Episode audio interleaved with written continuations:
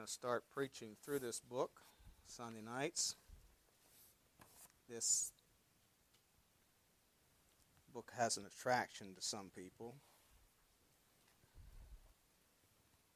I'm not sure why. I think it's because they don't understand it. Because if you really understand it, it's not real attractive in a lot of ways, to be honest with you.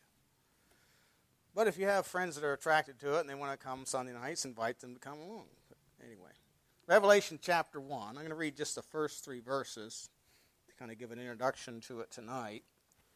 It says, The revelation of Jesus Christ, which God gave unto him to show unto his servants things which must shortly come to pass, and he sent and signified it by his angel unto his servant John, who bare record of the word of God and of the testimony of Jesus Christ, and of all things that he saw. Blessed is he that readeth, and they that hear the words of this prophecy, and keep those things which are written therein, for the time is at hand. Time is at hand. So the revelation of Jesus Christ. Let's look to the Lord in prayer. Heavenly Father, we do thank you again for the opportunity we have to open your precious word tonight. And I pray as we look into the word of God, help us to see you in all your glory pray that as we study this book, as we preach through it, I pray that it would speak to our hearts and challenge us and encourage us and give us a greater understanding of who our Lord Jesus Christ really is. We do pray in Jesus' name. Amen. You know, the purpose of the book of Revelation is stated in the first phrase. It is the revelation of Jesus Christ. That word revelation is really apocalypsis in the Greek, and it's part of two words apo, which means to um, away with, and then calyptus, which means a veil or a covering, has the idea of a veil or to cover. So it's away with the cover or away with the veil, or the veil is removed. It's kind of the idea. And of course, we in English, it's it's revealing. This is the revelation of Jesus Christ. You know, the world really hasn't seen yet who Jesus Christ is. The world doesn't understand a lot of things. I remember when Dr. Forney was here some years ago. Of course, it was when Obama was in.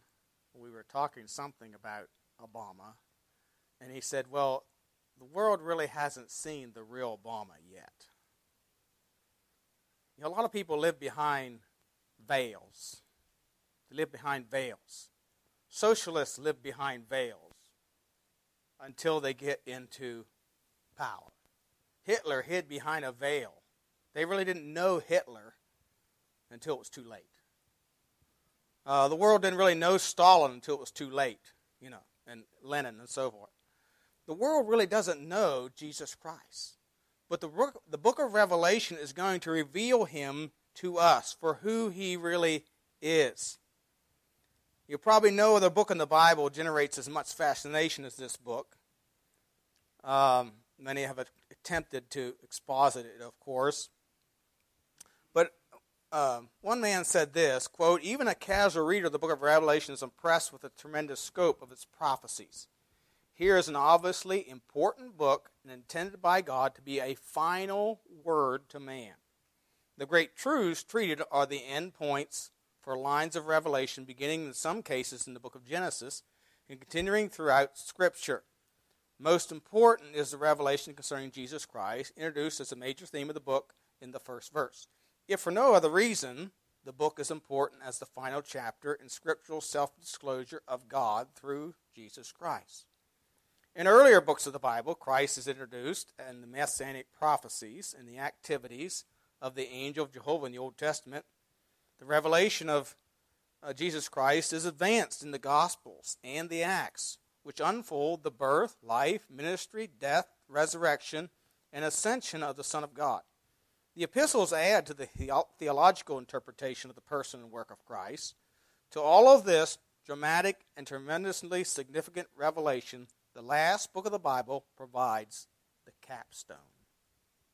It is indeed the revelation of Jesus Christ, not only as the lamb that was slain, a familiar portrayal in the book, but as the King of kings and Lord of lords, who is certain to return to earth in power and glory to judge the wicked and reward the righteous. The book of Revelation is the counterpart of the Gospels. Christ in his glory is contrast to Christ in his humiliation and death. So we're going to see Christ in this book. We're going to see him as King of Kings and Lord of Lords. The Lord of Lords. And of course, this is this is much of this book is future. There is an outline in this book that for the book. If you drop down to verse 19, and you know this is this is the break, the breakdown of the book. Verse 19 says, "Write the things which thou hast seen." and the things which are, and the things which shall be hereafter. So there's three things, uh, the three parts to this book. The things which thou hast seen, which is chapter 1. The things which are is chapters 2 and 3, which are the seven letters to the seven churches, which were seven literal churches. Now, there can be churches today just like those churches. There are churches today like Laodicea. There are churches today like Ephesus. There are churches today like Philadelphia and Smyrna and so on and so forth. You know, some take the interpretation that that speaks of church history. The only problem with that interpretation is you have to put it, insert the Catholic Church in that. The Catholic Church is not a church of Jesus Christ. It's a whore. It's a harlot church. It's a false church. It's a fake church. It's what it is.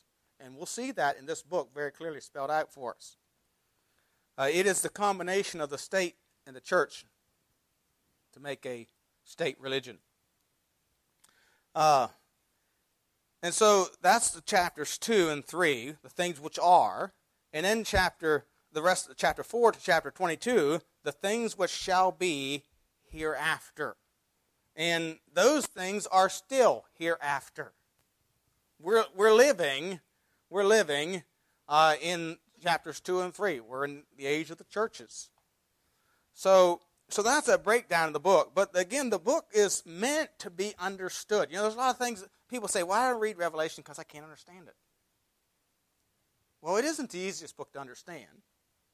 But we need to interpret it like we do every other book. You know, a lot of people come to this, this book and they say, well, there's so much symbolism. There is symbolism in it. There's symbolism in the parables.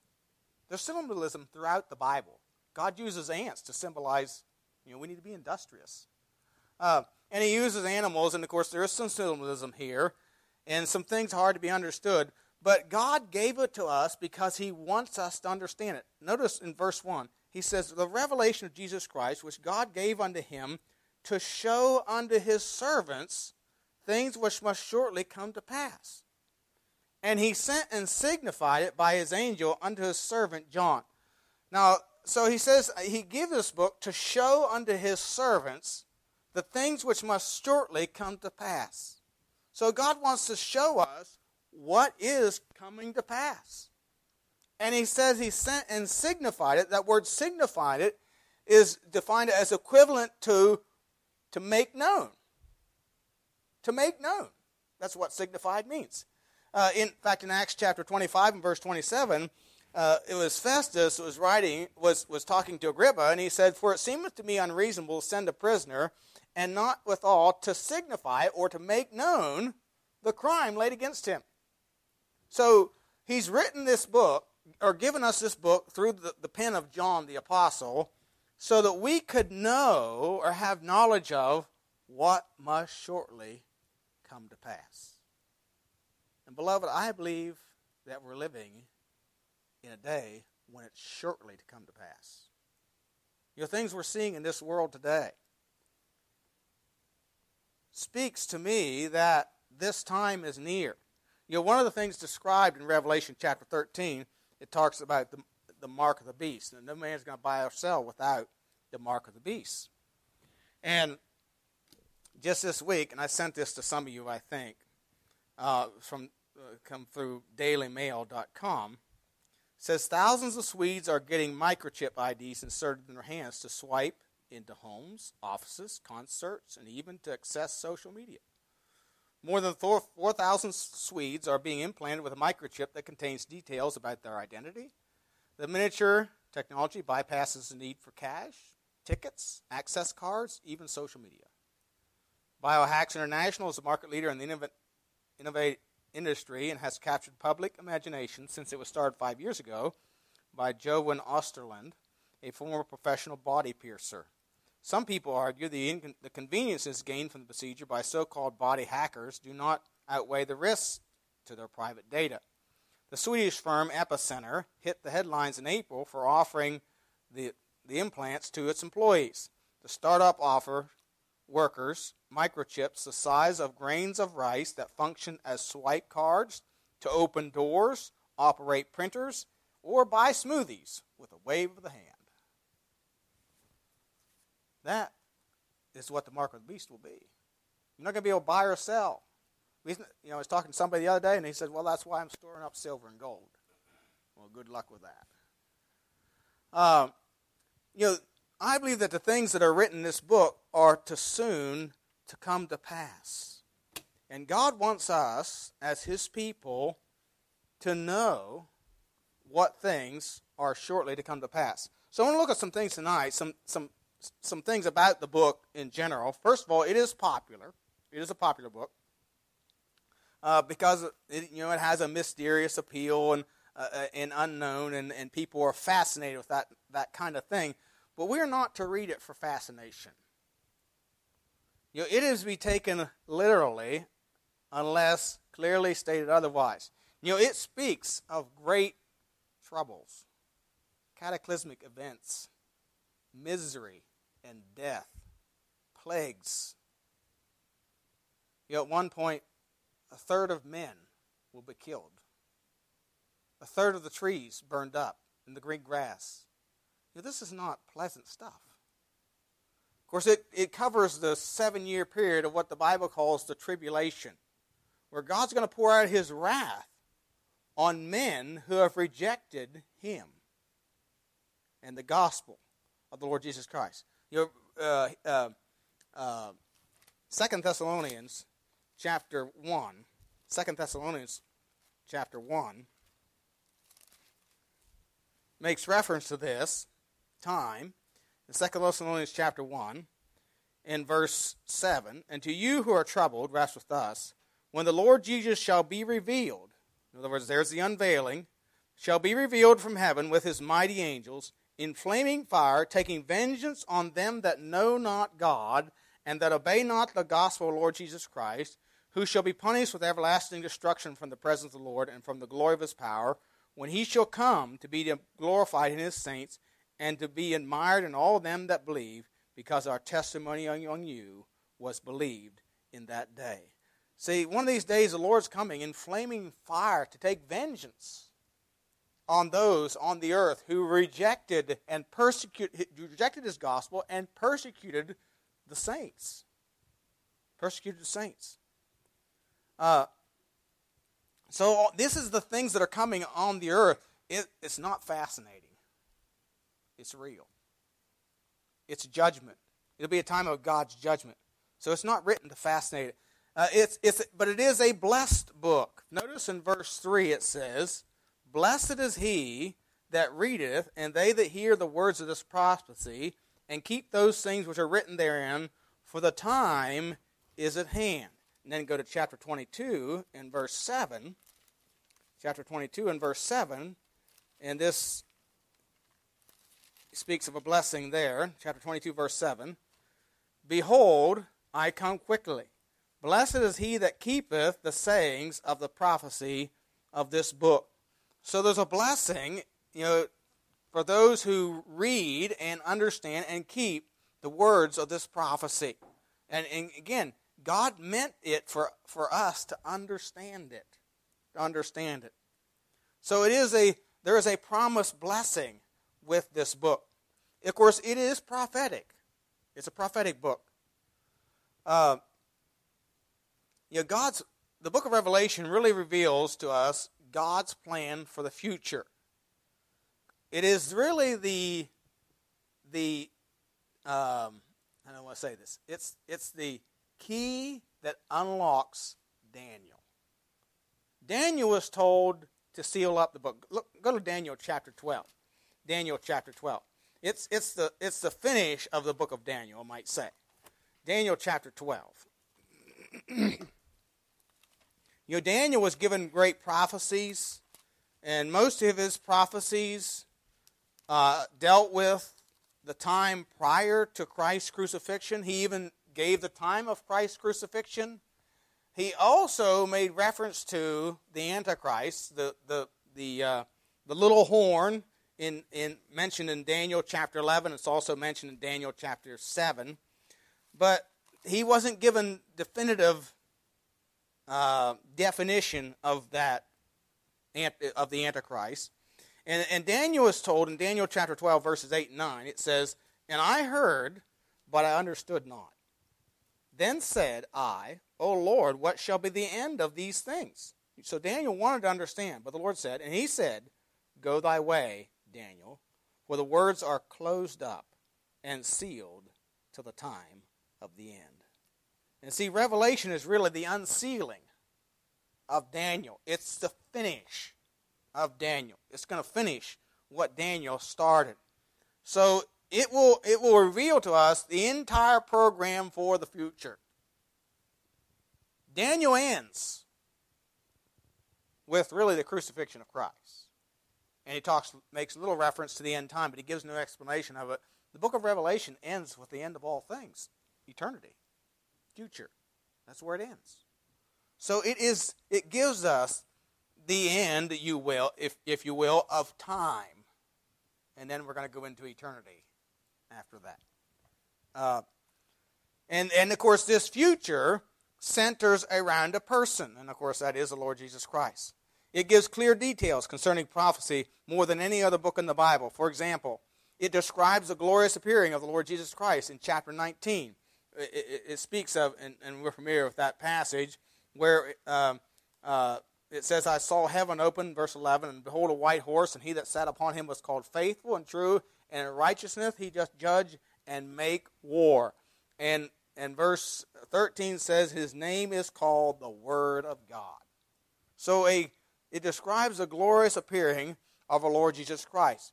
It also describes the governor the the the, the, the operation of the government of the man of sin.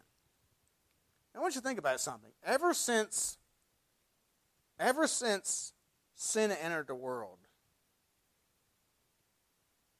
man has been trying to set up his own government in opposition to God.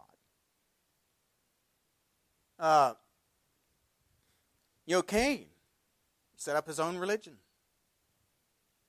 And of course, you know, God destroyed that with a flood. And and then and then you caught you had uh, uh, you know Noah and his family, and it wasn't long they were building the Tower of Babel, and and that was an effort to reach heaven to make themselves a name and to become like God. They wanted they, what they wanted was one world government, one world religion, and a name for themselves. That was the goal. That's what they're still trying to do. You know, there's a, there's a great push, and I mentioned this some time back about the, the, the United World Religions Initiative. It's been going on for a long time. They've been working at it. And if you notice, all the Protestants are going back to mom, uniting with the mother church, quote unquote, the Catholics. Um, you know, there's, there's, that's, of course, been going on for quite a few years now. It started in the 1900s. And, uh, and, and of course, so, so all this is going back to there's a push for one religion, and, and that's going to culminate in the Antichrist who's going to who's going to reign and everybody is going to see their authority to him. Like, go to Daniel chapter 11. Daniel chapter 11.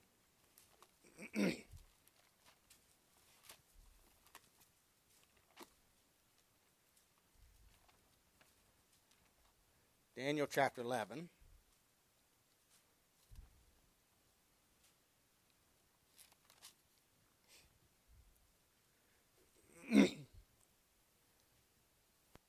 and verse 36 And the king shall do according to his will, and he shall exalt himself and magnify himself above every God, and shall speak marvelous things against the God of gods, and shall prosper till the indignation be accomplished for that that is determined shall be done. Neither shall he regard the God of his fathers, nor the desire of women, nor regard any God, for he shall magnify himself above all. Uh, but in his estate shall he honor the God of forces, and a God whom his fathers knew not shall he honor with gold and silver, and with precious stones and pleasant things. Uh, and then go to Revelation chapter 13. Revelation chapter 13.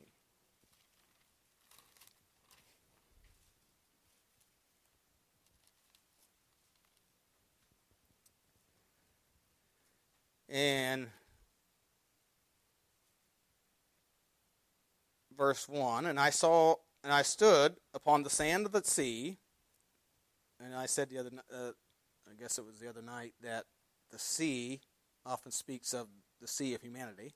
I saw a beast rise up out of the sea, having seven heads and ten horns, upon his horns ten crowns, and upon his heads the name of blasphemy. And the beast which I saw was like unto a leopard. His feet were as the feet of a bear, his mouth as the mouth of a lion. And the dragon gave him his power and his seat and great authority. And I saw one of his heads, as it were, wounded to death, and his deadly wound was healed, and all the world wondered after the beast. And they worshipped the dragon, which gave power unto the beast, and they worshipped the beast, saying, Who is like unto the beast? Who is able to make war with him? And there was given unto him a mouth speaking great things and blasphemies, and power was given unto him to continue forty and two months. That's three and a half years, which is the last half of the tribulation. He opened his mouth and blasphemed against God, to blaspheme his name and his tabernacle and them that dwell in heaven. And it was given unto him to make war with the saints and to overcome them. And power was given him over all kindreds and tongues and nations. And all that dwell upon the earth shall worship him, whose names are not written in the book of life of the Lamb slain from the foundation of the world. If any man have ear, let him hear. So they're going to, you know, all all all kindreds, tongues, and nations are going to cede their power to him. And I want you to notice something. He's the combination of all the great empires put together.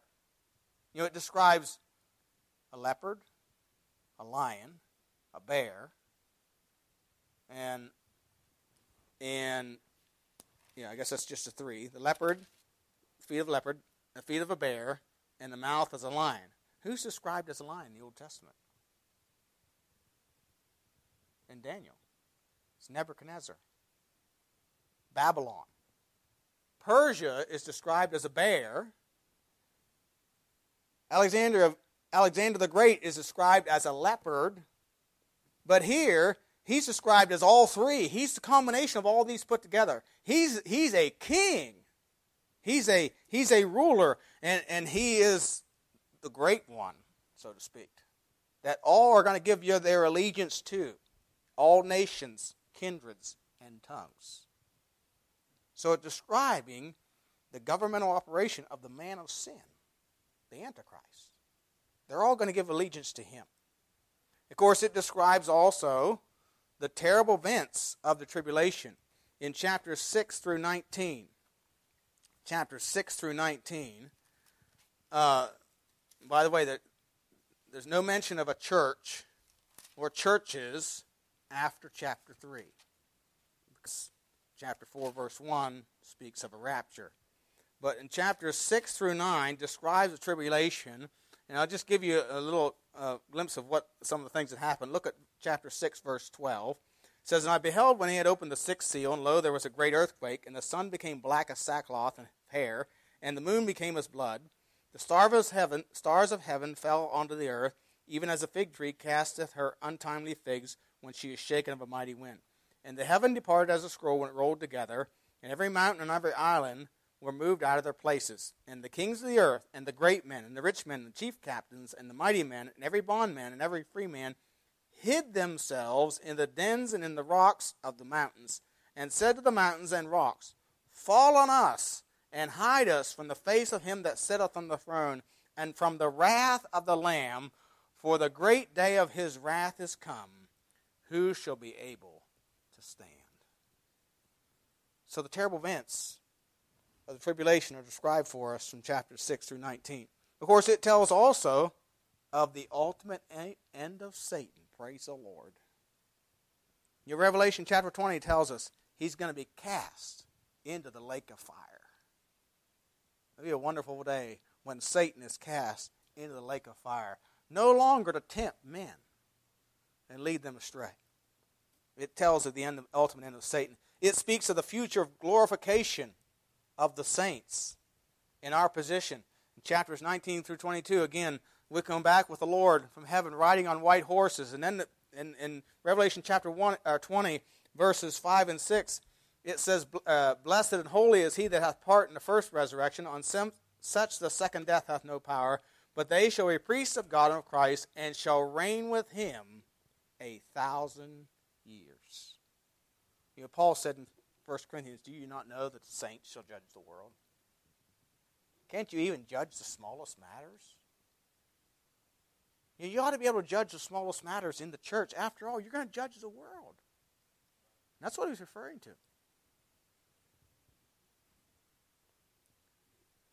The glorification of the saints in our position in the future kingdom, millennial reign of Christ. It also talks and describes a city that Christ is repairing as a bride adorned for her husband. Uh, in chapter 21, uh, verses chapter 21 and 22, the New Jerusalem with gate, 12 gates of pearls and streets of gold, like as transparent glass. And, and, and, and it describes this city, and the greatest part about it is nothing that defileth shall enter there.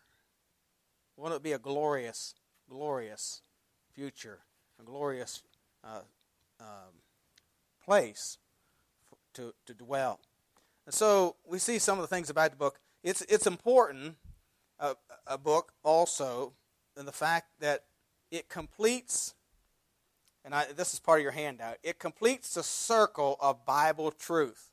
In other words, it completes the Word of God. Uh, it completes the truths that are begun in Genesis. For example, look at, look at this. Shows man's beginning. Genesis shows man's beginning in a beautiful paradise. Revelation shows the wonderful paradise to come.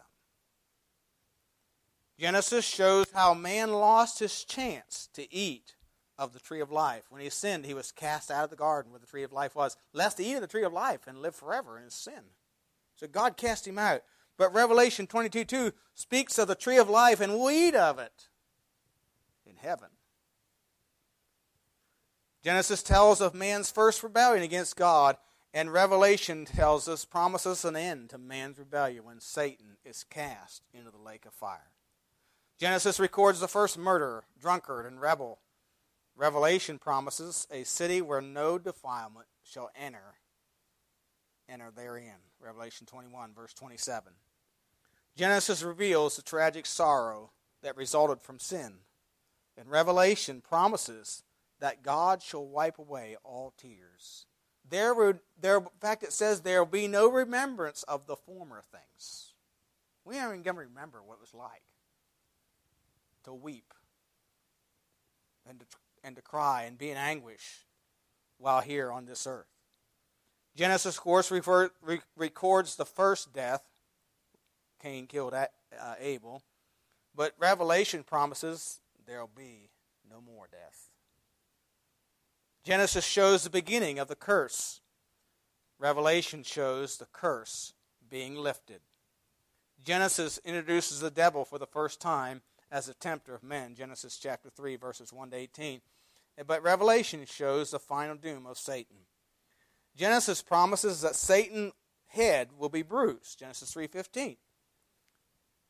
Revelation shows him bruised and defeated once and for all. So, you know, the conclusion of all history is seen as moving toward a grand climax in final preparation for the coming kingdom of Christ to earth. You know, Revelation is a hated book. It's a hated book probably the two most hated books in the Bible are Genesis and Revelation. And there's a good reason for that. Genesis is hated for several reasons. It's the book of origins. Think about it. Genesis speaks of creation as opposed to evolution. It also speaks of man's original sin and the fall of man. And if you discredit the origin or creation, and you discredit man's sin, what do you have? Well, we guess we all came from animals. We're just left here to chance. We just came by chance. If we are not created, we are just here by chance and left to ourselves. That's what evolution teaches. If the book of Genesis is not literal.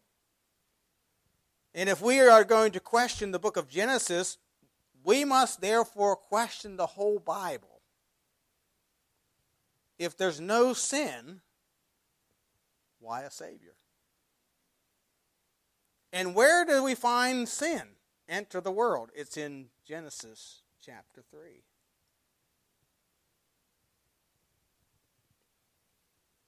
It's in Genesis, of course, the origin of judgment for sin, where God first judged sin.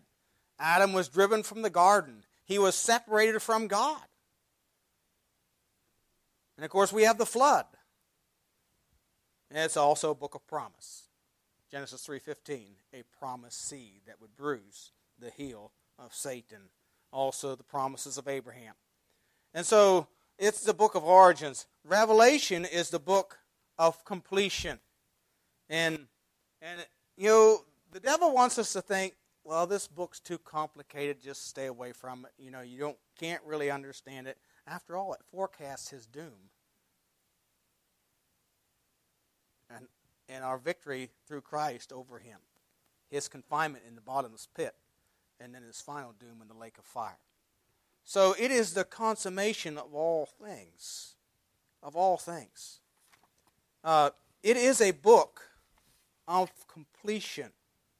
Now, the one paper I gave you tonight, I don't know if I kept a copy of it. Uh, on the on the flip side of that page is um, referring to the sevens. You know, seven in the Bible speaks of completion.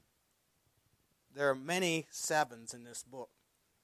And I don't think that's by accident. I think that's on purpose. It's because this book is the completion of all things. Notice again in chapter 1.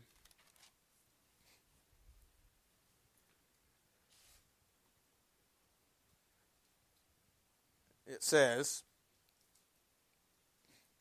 The revelation of Jesus Christ, which God gave unto him to show unto his servants the things which must shortly come to pass, and he signified, sent and signified it by his angel unto his servant John, who bare record of the word of God and the testimony of Jesus Christ, and of all things that he saw. Blessed is he that readeth, and they that hear the words of this prophecy, and that keep those things which are written therein, for the time is at hand. And then, of course, verse 19 Write the things which thou hast seen, and things which are, and things which shall be hereafter. So, you know, the book of Revelation gives us the completion of the, what we know as time. This period in which we're living, called time. Because after the book of Revelation, time will be no more. There'll be no time. We won't have to set an alarm clock. Probably won't have to sleep. Yeah, everything we do now is governed by time. Governed by time. We have so many hours in a day, you know, we got to get this done, that. It's all governed by time. But after the book of Revelation, after the completion of all things, time will be no more. It will be an eternity with our Lord Jesus Christ. And we won't even remember the former things.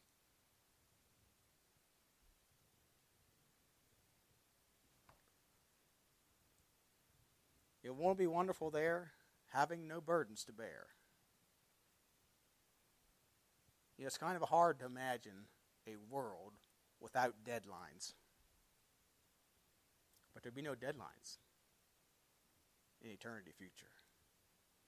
You see, this book gives us the completion of this time period, or the end of this time period we call time. And it'll usher in a new era of eternity where we will live with our Lord, with our glorified Savior, the King of Kings and Lord of Lords for all eternity. Oh, what a glorious future we have to look forward to. But until then, until then, He's left us here with a purpose. And that purpose is to make known to the world the Lord Jesus Christ as the lamb slain for their sin. You know, He is the Savior, and we need to make Him known. We need to make Him known. You know, all the world is heading into a time of judgment. You know, I was thinking the other day after I talked to to Chris, we talk a little bit about this invasion coming from the south, and I thought, you know what the problem is? The problem is the reason they don't understand is it's not be, it's not because they were born in the wrong country. It's because of their religion. They don't know what liberty is. They don't understand liberty. They don't understand the boundaries that God has set for the nations. They don't see it as nations, they see it as a world. And they are have the one world mindset. That as long as it's a country in the world, they have every rights to it. That's a one world mindset.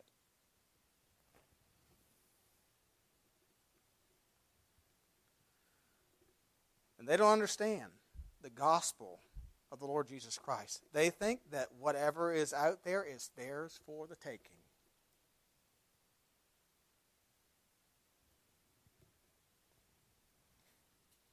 You don't have to earn it because it's there.